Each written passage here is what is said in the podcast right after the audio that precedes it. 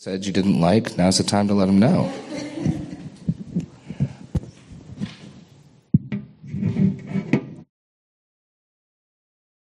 There has to be somebody. Well, that either means you did a very excellent or very poor job, Mitchell. Or they're either so confused they don't even know where to begin, or it was so clear, no or beware are when all men speak well of you. And there's that too. yes. Come on. Greg Rolack has a question. And we need a microphone for Greg. There's two mics up here, Greg. Alex, you want to help out? Okay. I'll also help. Thank you. Thank you, Alex.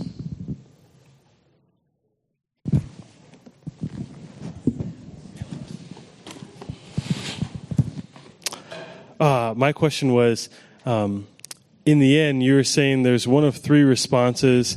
Either you can medicate your fear, you can forget your fear, or you can entrust your your fear to the Lord and respond. Uh, all that to say is, um, is there a place for medicating fear that isn't, you know, um, necessarily? I don't really have like a use case for this. I'm just saying perhaps there are some who struggle with fear that maybe there's a place for medicating fear. I don't know enough about that. I'm really just kind of starting that conversation. Yeah. Yeah, yeah, the issue is going to be if you treat it as an illness alone. If you if you only take medication and that's your only solution. So, Yeah, when, when Mitchell and I are working on this, uh, he said it clearly at the beginning that the issue is if you if you only treat it as a physical issue. We know that a lack of sleep can make someone anxious. We know that certain drugs can make people anxious. We know that there are physiological causes for anxiousness, potentially for fear, paranoia, and, and the list can grow. It's not denying that. It's if you want to only treat it like the, here, here would be the danger. I have no reason to rethink. I have nothing to trust about. I have no truth that I need to grab hold of. I simply have an illness and I simply need to take my medicine. Full stop, end of story. That is a wrong approach to fear. It is spiritual. It's not saying it's entirely spiritual in every instance, but it's always somewhat spiritual. Um, it's never not involving that. Does that that make sense? I, and I thought that's what you meant. I just, in case anyone else needed clarity on, you know, because there may be some who take medication for fear, and I didn't want them to to think that it's like white or black. You know, it's one of those three options. There there can be a place perhaps for medicating uh, something, you know, um, like PTSD or something that I'm not familiar with, but are you relying solely on that, or are you understanding that the you know the root of this um, can and should be dealt with in a spiritual manner? That's all. I was just looking for clarity there. A medical doctor is going to weigh in. Hello. Um, no, I'm no longer a medical doctor, by the way. A former medical doctor is going to weigh in. Yeah, my problem with medication is it's like treating a headache. Uh, it, the medication treats the symptoms, Bingo. and all we're trying to do is buy time. And then I had a couple other comments on Mitch's sermon. Um, it- to me, it was like heresy. Our pastor can be replaced.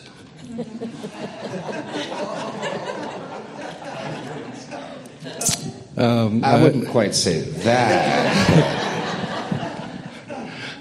Also, I missed on your outline, you made several good points of um, dealing with fear. And they were good points. They didn't come from the scripture, and so you left them out of your outline. So now I have to go back and listen to the podcast. Too many trials and travails, we will all enter the kingdom. Steve. Let me say one thing on your point about tr- treating the symptom. That that is, of course, the danger that the, the do they call it? Is it still? See, I thought it was psychotropic, and now I'm hearing is is that the term for the medicine? Psychotropic, Psych, psychotropic, or psychoactive? Because I'm now seeing more and more people talking about psychoactive drugs. Did they stop using psychotropic as the term? I don't know. Okay. Well, the problem with that is you are only ever dealing with the symptom. You're dealing with the experience of fear. And God gave us our emotions for a reason. And, and so one of the examples, this is the danger of that exclusive, only treating the symptom. If I sit on a thumbtack, I will experience some pain. Um, and I could complain of that pain, and you could give me painkillers such that that pain would go away. You haven't really helped me if I still have the tack in my posterior right?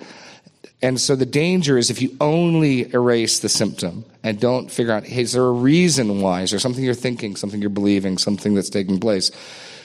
That underlying cause will just continue while you simply, and eventually also the, the drugs will work less and less effectively. So it's not even, as you're buying time, it's not even a permanent solution. It's, it's, you can kick the can down the road far enough so you're actually making things worse long term. So, um, one of the one of the things another medical doctor who's a Christian counselor I know said is he's very reluctant to get people on those types of drugs without some sort of exit strategy. Now, maybe a long term exit strategy, but he's very hesitant to give someone a lifelong um, prescription or lifelong treatment that doesn't ultimately wean them because he knows you'll either have to up the dose or it'll stop working anyway. So I thought there was some wisdom there. But again, let no one be mistaken. Neither Mitchell nor I are licensed medical doctors. Um, so Okay, who's kind of silly, but when you said it in, um, during the sermon, you just repeated it that all fear is um, spiritual. I am deathly afraid of spiders, and I was trying to figure out how the heck is that spiritual. So, and I've said, okay, God, I know there's a reason you made spiders, but and I can deal with little ones now, but big ones, I'm not. Uh. So I just, I know it sounds silly, but is that spiritual? I would say it is theological, and okay. the re- and the reason is because of uh, Genesis one and two. That's one. That's one reason. God made all creatures, um, fowls, fish of the sea, spiders. Is it possible spiders did not exist until after the fall? There you go. or they looked very different beforehand. Cute and cuddly, perhaps. Sorry. I'm just having fun here. I'm sorry. I believe that spiders were created. there you go. I'm not going to get into that discussion, but yeah, that, that's the first and I think primary reason why it is theological because it has to do with a creation of God, uh-huh. and um, I'm my, still going to squash that sucker. no, no. Can I? Let me.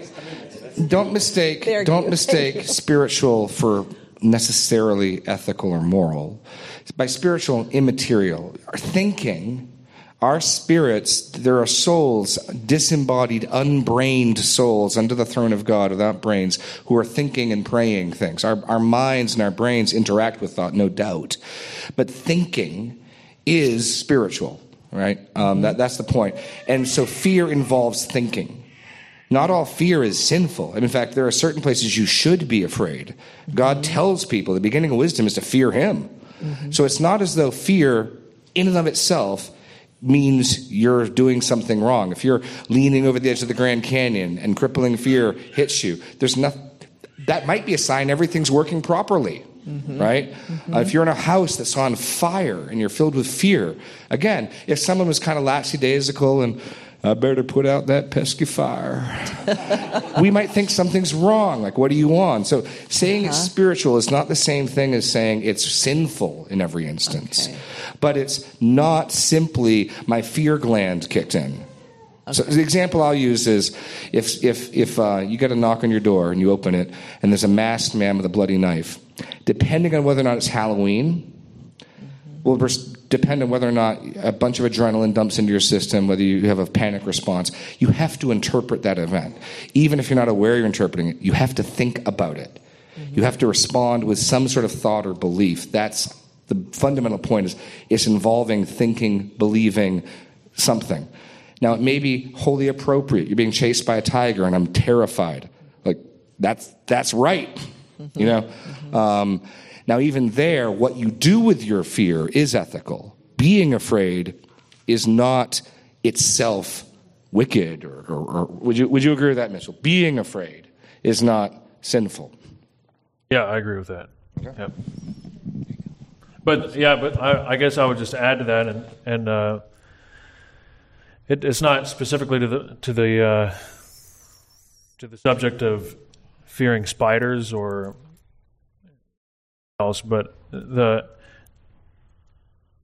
I guess I would just highlight that when you become a Christian, when you come underneath the lordship of Christ, He becomes the Lord of your emotions as well. So that that plays a part in kind of reconciling the fear that you have of spiders. And a couple places that I can think of that that deal with that, like Philippians chapter four.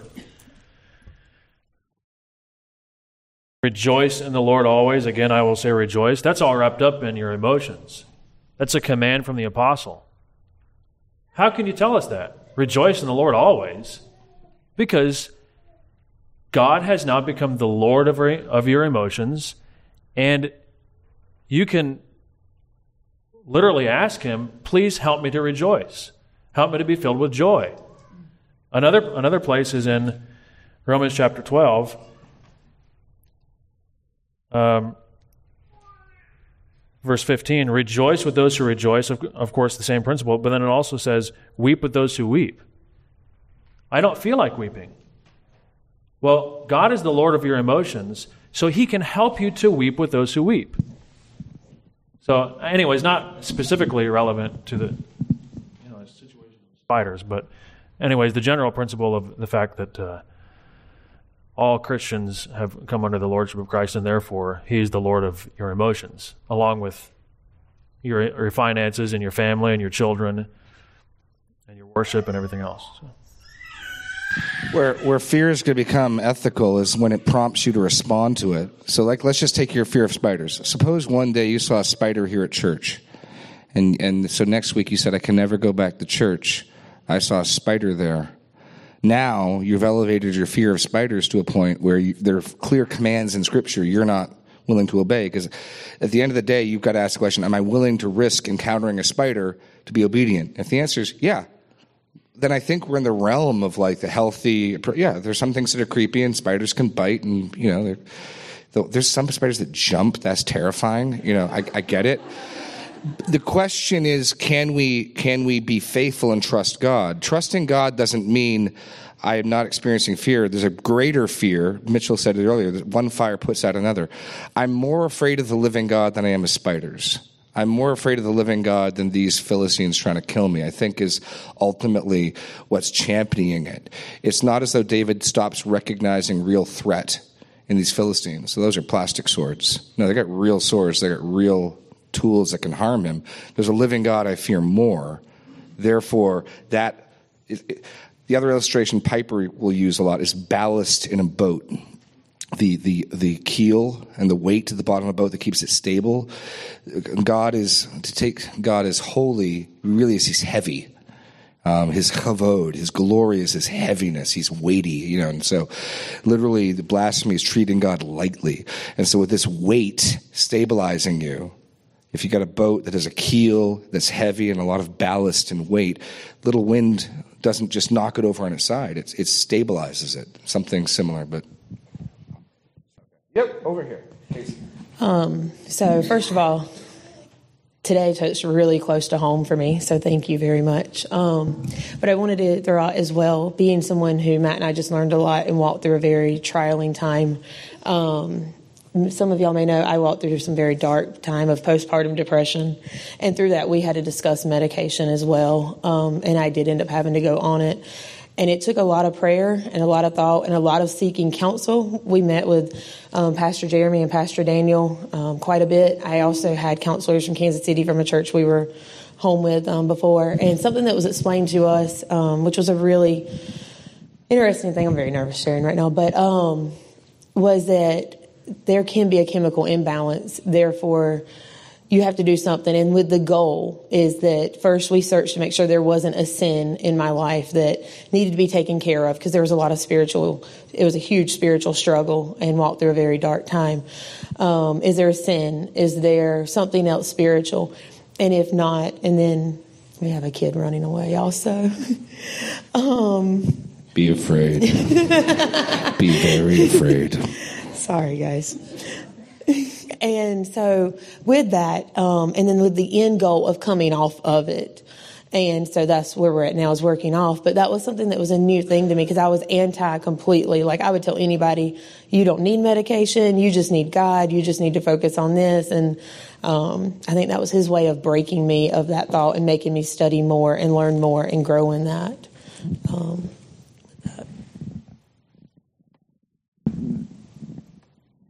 Yeah, well, I'll, I'll just mention something that's uh, that I found to be interesting. The three and a half billion dollar market value for these uh, anxiety disorder medications came from a CNBC article that, in large part, had to do with uh, addiction to anxiety medication. And so that's kind of getting to your point, Casey. That uh, do you do you see the medication as a help, or do you see it as like your your mainstay, the center of your life kind of pill. So, and of course, that's you know obvious that it was. People are prescribing antidepressants for their pets now. That, no, that's not even fringe. In California, that's pretty. Nor- in California, it's they're running the problems with these psychoactive or psychotropic drugs. They're getting into the water tables because so many people are on them. Um, that it's actually getting into the water table through just people, you know, using it.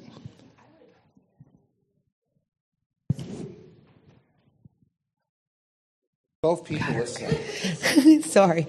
Something else, like for us, that without talking to you and Pastor Daniel, and then um, the counselors that we've counseled with before, and then through that, it was only um, we didn't take the doctors. Not that the doctor was inadequate, but they were secular. They were not walking in truth.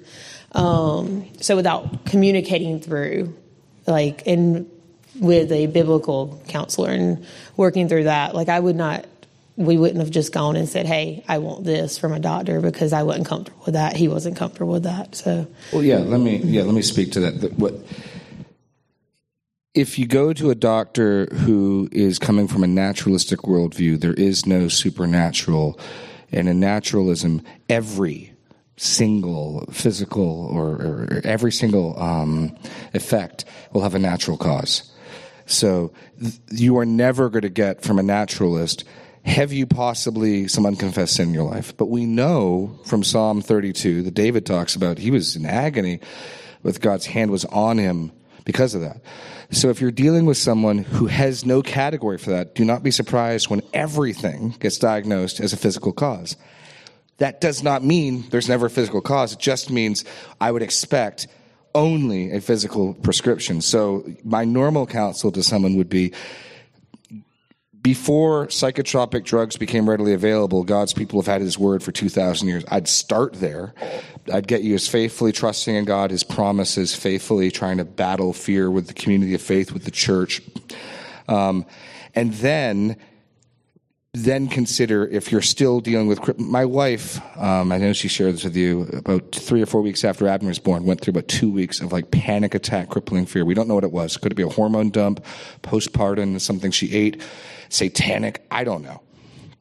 I know that it was crippling. We had to like pull over the car at times to pray and god's grace saw us through it. If that persisted for six months would i consider? Yeah i, I probably would. But i want to start first and foremost am i being faithful to God in this trial first, and then consider moving from there.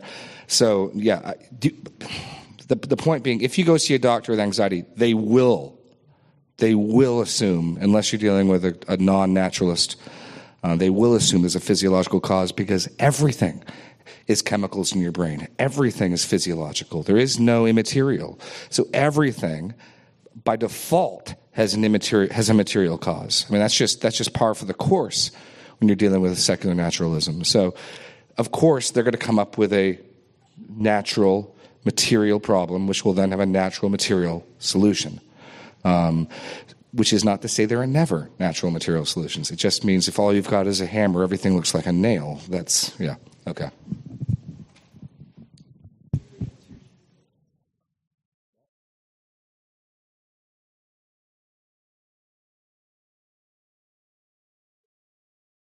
Well, the, no, the other piece of counsel I'd get from um, my old mentor, Dr. John Street, who's uh, the, the president, or at least a past president, I don't know if he's the current president of the Association of Certified Biblical Counselors, is regularly when he's got people doing counseling, he has them go get a physical. I mean, th- there's the flip side, which is Elijah gets suicidal, right? God, kill me. And God gives him a nap and some food.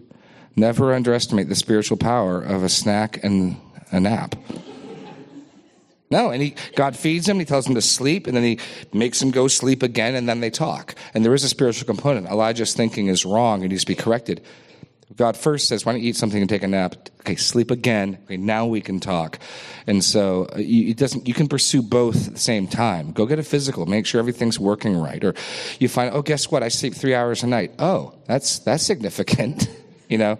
Um, so absolutely trying to figure out what's going on physically um, as well. Sure. Kathy Hart. Um, I'm a high anxiety person too, um, but I try to keep it under wraps. But so I'm going to try to explain this. Um, God's word and trusting God is the most important thing. Right thinking is important too, and that's why God's word is so important because a lot of times when you're in the midst of all this stuff, you don't really have the right thinking, and right thinking comes from God's word. And so, um, and you also have to realize that you know, God did make you the way you are. So instead of saying, well, I, have got to get rid of these, excuse me, anxiety attacks, I can't deal with this, you just have to say, well, this isn't the first one and it won't be the last, but I'll live through it. And you always do. And um, then you have to, um, you know, like one person that has helped me immensely has been Elisabeth Elliot and um, just her voice. You can still hear her radio programs.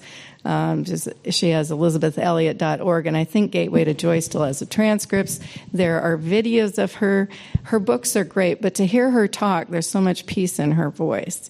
And um, she is a person that is very, very basic about helping teach you how to have the right thinking that is God's way of thinking and so um, those those type of things. And then also, you know, God's given us a brain for a reason, and so I have to um, think of what my comfort level is. For instance. Um, I had to leave early one day at school for a doctor's appointment, and so I emailed the principal and told him I'd be back at 4:30, but the time was over at 3:30 that day. And he said, "Why come back? The day is over." And I emailed back, "It's my comfort level." I need at least two hours to prepare for the next day. And I know that's how I am. So I have to do that. I have to make those conscious decisions. And, and one of my things is I have, and then we live in a world where we're trying to do too many things in too short of a time. And I know everybody, that causes stress and anxiety.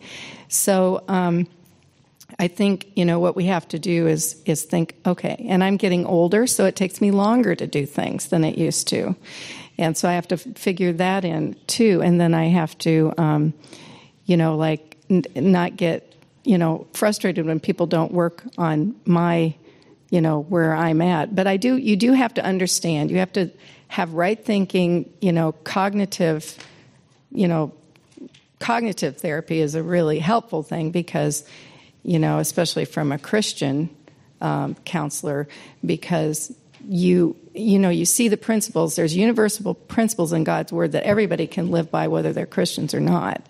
But you, so you know sometimes we miss those universal principles and then we're trying to do too many things. And for me the anxiety manifests itself in my body. So i have to be sure that i manage it all the time because that's one of the reasons probably i have fibromyalgia and you know all these other you know things too and i have a husband that's very understanding I was just going to say, and the husband has a real part in understanding what his wife's limits are and what her emotional nature is and what she can be pushed into and what she should not be pushed into. I'll just say that little comment there, man. and he's very good at that. Greg. Uh, verse 8 of our text today talks about, and, I, and, and you mentioned some about the book. I'll just read it. It says, You have kept, you have kept count of all my tossings put my tears in your bottle are they not in your book and you referenced some mention about the book but in your study did you see anything else that the bible references about this bottle or or maybe something um, like a bottle that god keeps tears in, or or or you know fears, or you know trials from others? Well, specifically with regard to bottle, there there is a possibility, uh, though it's probably um, not what David is referencing, uh, that he's referencing a, kind of a bottle that ancient Jews used to put wine into. Um, I, but that's not scriptural. It's you can't find that in the text. I don't think you can find that in the Old or New Testament. Correct me if I'm wrong. New Testament wouldn't even matter, anyways. but uh, I mean, I guess all, all we can know about that is the tears are contained, the tears are kept, and it's in keeping with the other statements kept count, record keeping, and in the first statement, and then also a book. Uh, a book is not generally trashed, it's not forgotten. A book is possessed to be read. It's it's possessed to uh, well keep record of of, uh, of certain kinds of information, and and, and in this particular context, is very very personal. So, anyways, I can't I can't really offer any kind of help uh, regarding what exactly that bottle is and what the book is, but I just tried to draw, especially with book, draw a connection uh, with Malachi chapter three and a book of remembrance. Now, a book of remembrance, of course, in the context of Malachi, I think is talking about something else, but we do know that God has a book in Malachi 3. God has a book in Psalm 56. And then, of course, God has a book of life in the book of Revelation. So those books contain uh, precious information. And so I think that's a real comfort to David. Should be a comfort to us, too. It, clearly, it's a metaphor, Greg, right? I mean, no one's suggesting physiological material tears are in a container somewhere, like billions of tears. It's a metaphor, and it's a metaphor that paints intimacy. It's a bottle of tears. I mean, that's an intimate possession, and a book. It's permanence. I mean, so it, I think it communicates the intimacy of it. It's not just God's got it in His ledger three tears. He's got them in a, in a bottle or a vial close to him, which shows concern, and the book shows permanent remembrance. That metaphor itself, I don't think gets picked up and used. Some metaphors get used repeatedly, like Israel is God's vine gets used a number of times. I'm not aware of this particular metaphor being used. Other metaphors, like what Mitchell used about um, the the the prayers of the saints being the um, being the the bowl of incense in Revelation, where now you've got another source for keeping something, but now it's a pleasing aroma. And ultimately, you didn't read it, but when, when God unleashes his plagues on the earth, he does it by having an angel cast that bowl of incense down to the earth, which makes, which means then prayers offered up over millennium for deliverance, for for uh, help, are answered in in in the events of the Book of Revelation. That some of those plagues, some of that destruction, some of that judgment that comes, is the answer to those prayers. That we even see in Revelation, the souls under the throne of God. How long, O Lord, till you vindicate our blood? How long until you avenge us? Um, that God is that none of that's forgotten. None of that is being swept away. None of that is. Oh, don't. God's keeping track of every last bit of it, and there will be a balancing of the scales. Yeah, I was familiar with the other metaphors, but that seemed like a unique one, and I just wasn't sure if that was picked up anywhere else, or you know, if that had any ties to something else. But like you've mentioned, it, it you know, the idea of keeping and, and even like you know, um, like you were saying, um, is is there, but I just wasn't sure if. It, if it might idea. even give the idea of preciousness because before plastics and stuff, bottles are not easy to come by. I mean, so like there's an alabaster flask in the New Testament, but you put precious things in an alabaster flask. You know, valuable ointment and valuable He had to break it in order to access the perfume. So that also might indicate something's precious as well. That might be an indication through that metaphor. I is it on? is it on? Um, first of all, thank you for your sermon. I enjoyed it a lot. Um, I don't know about anybody else, but my mind tends to wander sometimes, and I missed two things that I wished I, you would tell me. one was you said, "Don't try this at home," and one was um, you were glad you were a Christian, and you said something before that of things that you didn't want to be, and I missed them. So, can you fill me in or not? Yeah, I, can do. fill I you in. do listen. It just once in a while my mind wanders, and it's always at the wrong time. I've kept record of what I've said. So In his, here, in his book,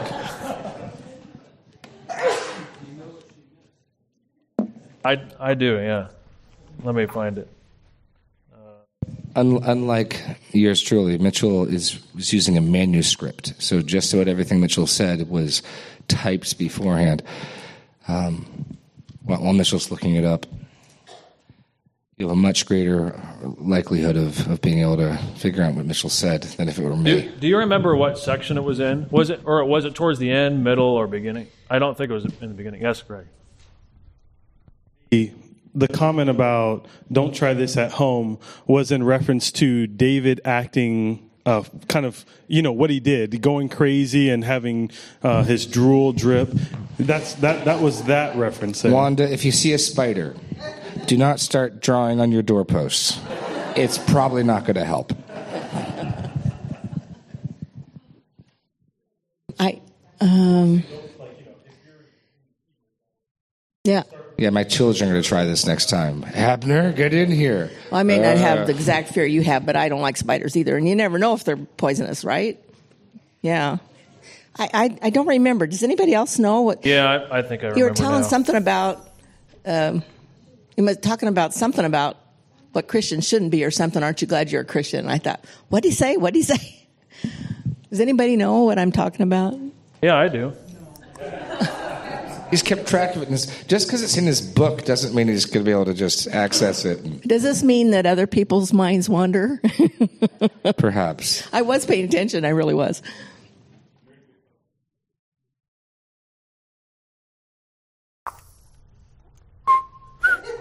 Remember.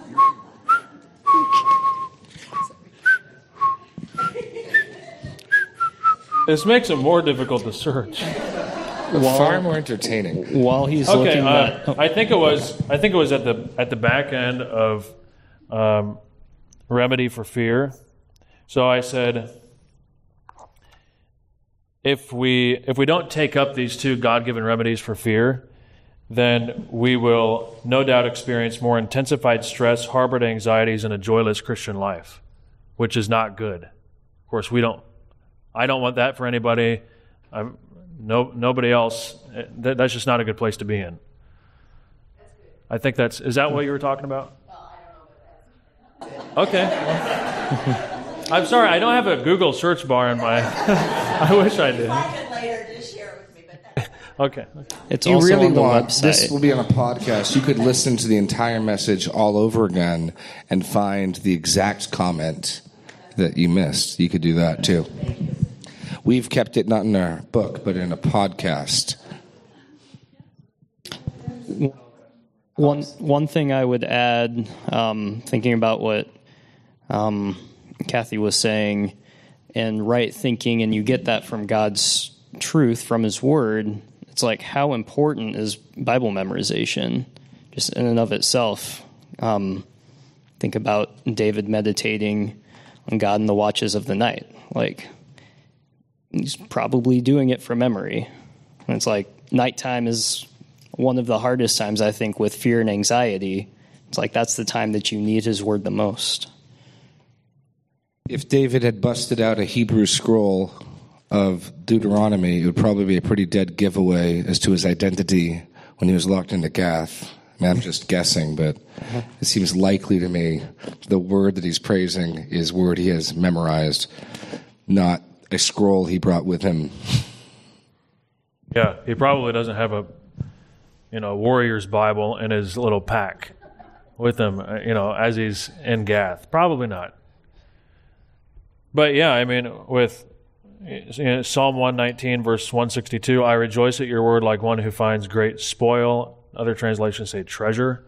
So, um, but I kind of going back to what Kathy was saying, uh, I tried to make the point of examining yourself and detecting what the triggers are for fear. Um, and it's and it's not it's not true that everybody is the same. Now, yes, the principles of the Word of God are applicable to everybody, but this just, um, I think, helps us to understand the veracity of the Word of God and how flexible it is and how how useful it is when we can look at a situation like you, Kathy, and, and then Casey and and anybody else, and they have they have different struggles and they have different triggers, but then the same Word of God is able to be used of God to help them. So I just find that amazing. But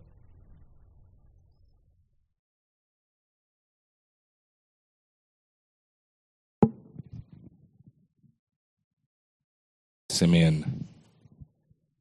Could you expand more on vows and thank offerings in verse 12? Just kind of how that would be applicable in our lives? How we could do that? Well, we don't have a temple. So I'll, I'll just say this at the outset. We don't have a temple. We're not, un, I don't believe that we're under the law of, of uh, vow keeping. Um, but uh, I think the vows that David is talking about, and of course, Jeremy can correct me if he thinks I'm but I think the vows that he's talking about are the thank offerings. Um, and of course, I think that may, from what I've seen, can include offering, you know, uh, oil or or animal sacrifice or something like that. Um, but for us, I think, in general, it has to do with our commitment to Christ. When when and I, and I I would actually venture to say that if if somebody has you know, been in the been in the waters of baptism, and they've and they've confessed that Jesus is Lord and believe in, the, in their heart that God has raised him from the dead, and then they go on living in a in a sinful way, then I would actually say that their whole life is blasphemy against the Lord. Uh, anyways, I, I, hope I'm not importing in, in, inappropriately importing an Old Testament principle into the New Testament, but but I say that because this first and foremost has to deal with our commitment to regard Christ as Lord. Whatever He says, I do. His word is my law, and I'm not going to forsake Him. Um, but beyond that, I think maybe it can find relevance when we make a commitment to a friend. Hey, I'm gonna I'm gonna pray for you. Well, pray for them. Make sure that you have that that very same resolve in your mind that David had I must I must make my vows. So if that's helpful. One, it may be the case. Vows to God is prescribed and is part of the um, temple worship system, the Mosaic Law, and and one of the reasons Mitchell and I agree with him is is not just importing it straight across, is because Jesus says something different uh, about making vows, and whether or not you absolutize that, there are some Christian sects that could never even take a vow under oath or whatever. Certainly, there seems to be some disjunct discontinuity between the vow system in the Old Testament and the New. Regardless, if you Ecclesiastes is clear, you make a promise to God, you better keep it. You better not say, "Oh, I didn't mean it." And certainly in my life, there are times where through discipline or through difficulty, I am made aware of sin, failures of commission or omission in my life. And, and when we're frightened and when um, God's got our attention, we, we may well say, Lord, I'm going to, I'm not going to do that anymore, or I'm going to start doing this thing I should do. Um, and you're not trying to barter with him. He, got your attention. You see it. You're, yes, go do that. Keep that. Um, explicitly, though, if you turn to Psalm 51, turn a couple Psalms back. I think what David's likely referencing about his vows is seen even more clearly here. Um, so he's asking God to remove his, the guilt of his sin from him. And he's doing this as a believer, interestingly enough. David, when he committed the sin with Bathsheba, uh, has the Spirit. He's he's righteous in the sense that he's trusted in God. This is, I believe, that relational forgiveness, which makes it clear relational sin and forgiveness is still a big deal. He says, um, and he's talking about the things he will do. Pick it up in verse 10. Create me a clean heart, O God, and renew a right spirit within me. Cast me not away from your presence. Take not your Holy Spirit from me. Restore to me the joy of your salvation and uphold me with a willing spirit. Now, that's what he wants God to do. And then he makes it clear the things he will do if and when God does this. Then I will teach transgressors your way. I'd, I'd suggested that Psalm 32 may well be him keeping that promise in the middle of Psalm 32, I will instruct you, I will teach you. Um, then I'll teach sinners your way. Deliver me from blood guiltiness, O God, O God of my salvation, and my tongue will sing aloud. So here's another thing I'm going to teach, I'm going to sing. Open my lips, and my mouth will declare your praise. For you do not delight in sacrifice, or I would give it. You will not be. Ple-. So David is simultaneously promising things, and he's making it clear he knows the things he's promising aren't buying forgiveness from God. You don't, there's no amount of sacrifices I'm going to do that's going to make up for killing a man and stealing his wife. Um, the sacrifices of God are a broken spirit and a contrite heart. Oh, broken and contrite heart, of God, you will not despise. Do good to Zion, your good pleasure, build up the walls of Jerusalem. Then will you delight in right sacrifices. So David's not saying the sacrificial system's unimportant or, or he can set it aside under the law of Moses. He just recognizes it's not these sacrifices that are getting the job done. It's not these sacrifices that are somehow removing my sin. Only an act of God's grace can do that. But as a recipient of God's grace, I better be faithful to obey the law. So I think he balances it well here, where he makes it clear I know these sacrifices are not doing the thing. But if you will forgive and take away my sin, I will offer the right sacrifices as you've told me to do. And so he's, he's making some promises while making it clear he doesn't think he's buying it. Sometimes we'll bargain, right? Oh God, if you just get me out of this, I promise. And you're hoping you're going to put a big enough, um, shiny metal thing in the plate that's going to tempt, well, if he's going to promise that, I, I guess I will deliver him then, huh? You know, David's not trying to do that but he's making it clear there are things he will do um, once God has restored and delivered him. And I, I, think there's a connection there, something similar going on there about fulfilling his vows. But five minutes. Could you explain more thoroughly how um, praise, thanksgiving, gratitude, or remembrance of God's faithfulness helps to battle, battle fear?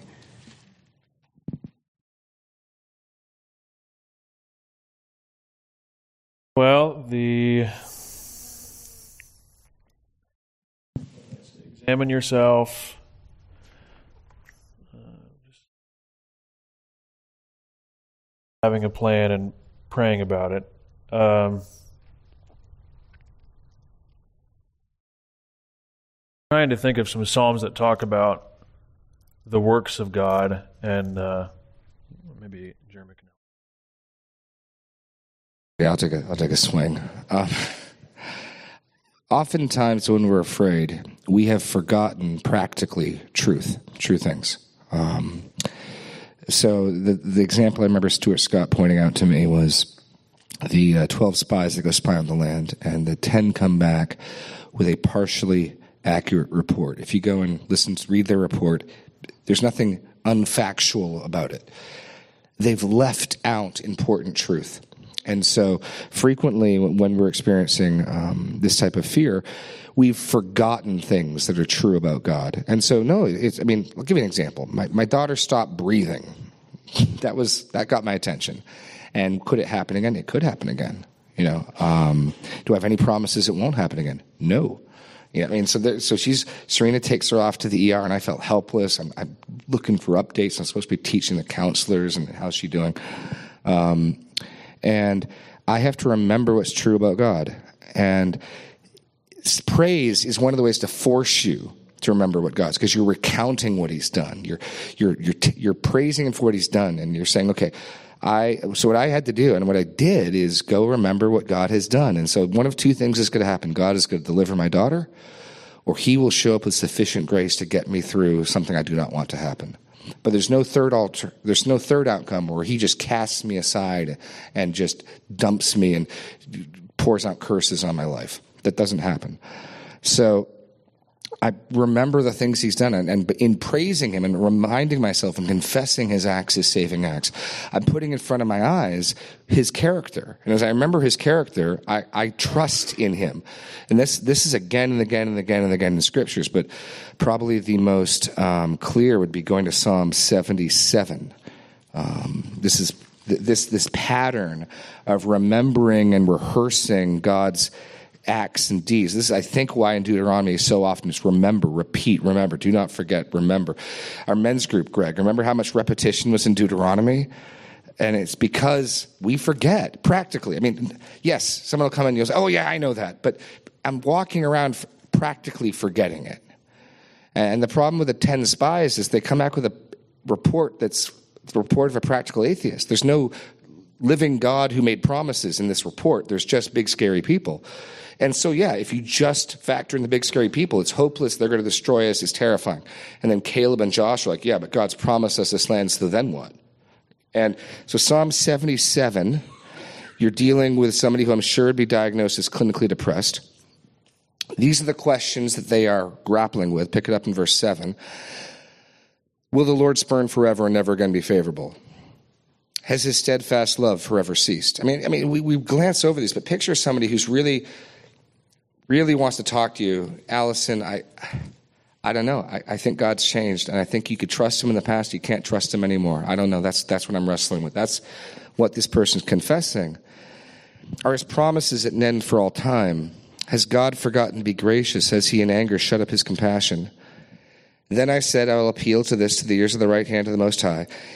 I will remember the deeds of the Lord. Yes, I will remember your wonders of old. I will ponder all your work and meditate on your mighty deeds. And what clearly happens is the psalmist is going back to the Exodus. Uh, you'll see that.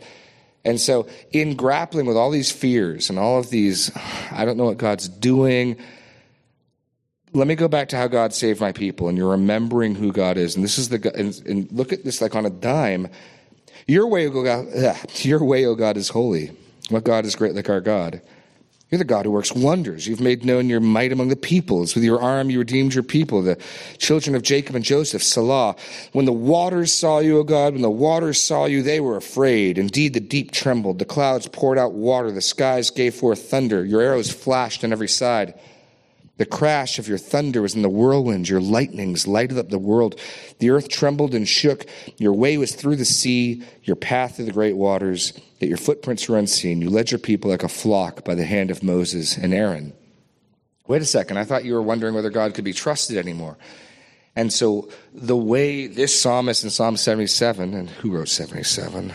Um, Asaph deals with this despondency and fear and, and depression is by going back and recounting, praising God for what he did in the Exodus. And in doing that, he's reminded of God's faithfulness. He's reminded of God's power. He's reminded of who God is.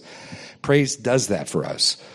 Uh, I, I think, at least in part, that's how praise helps us not fear. Is as we tell ourselves again and again, or you hear from others who God is and what He has done, it, it wells up within us hope. Like, oh yeah, Oh, yeah. You hear about God's faithfulness with Blanche. Like, oh, yeah, God can do things. He can, act, wow. You know, and you hear other stories and it makes you hopeful because you're being reminded of who God is. Inevitably, um, we are forgetting who God is um, throughout, throughout our days. And so, I, I, one of the best remedies is to re- rehearse and praise God for who He is and what He's done.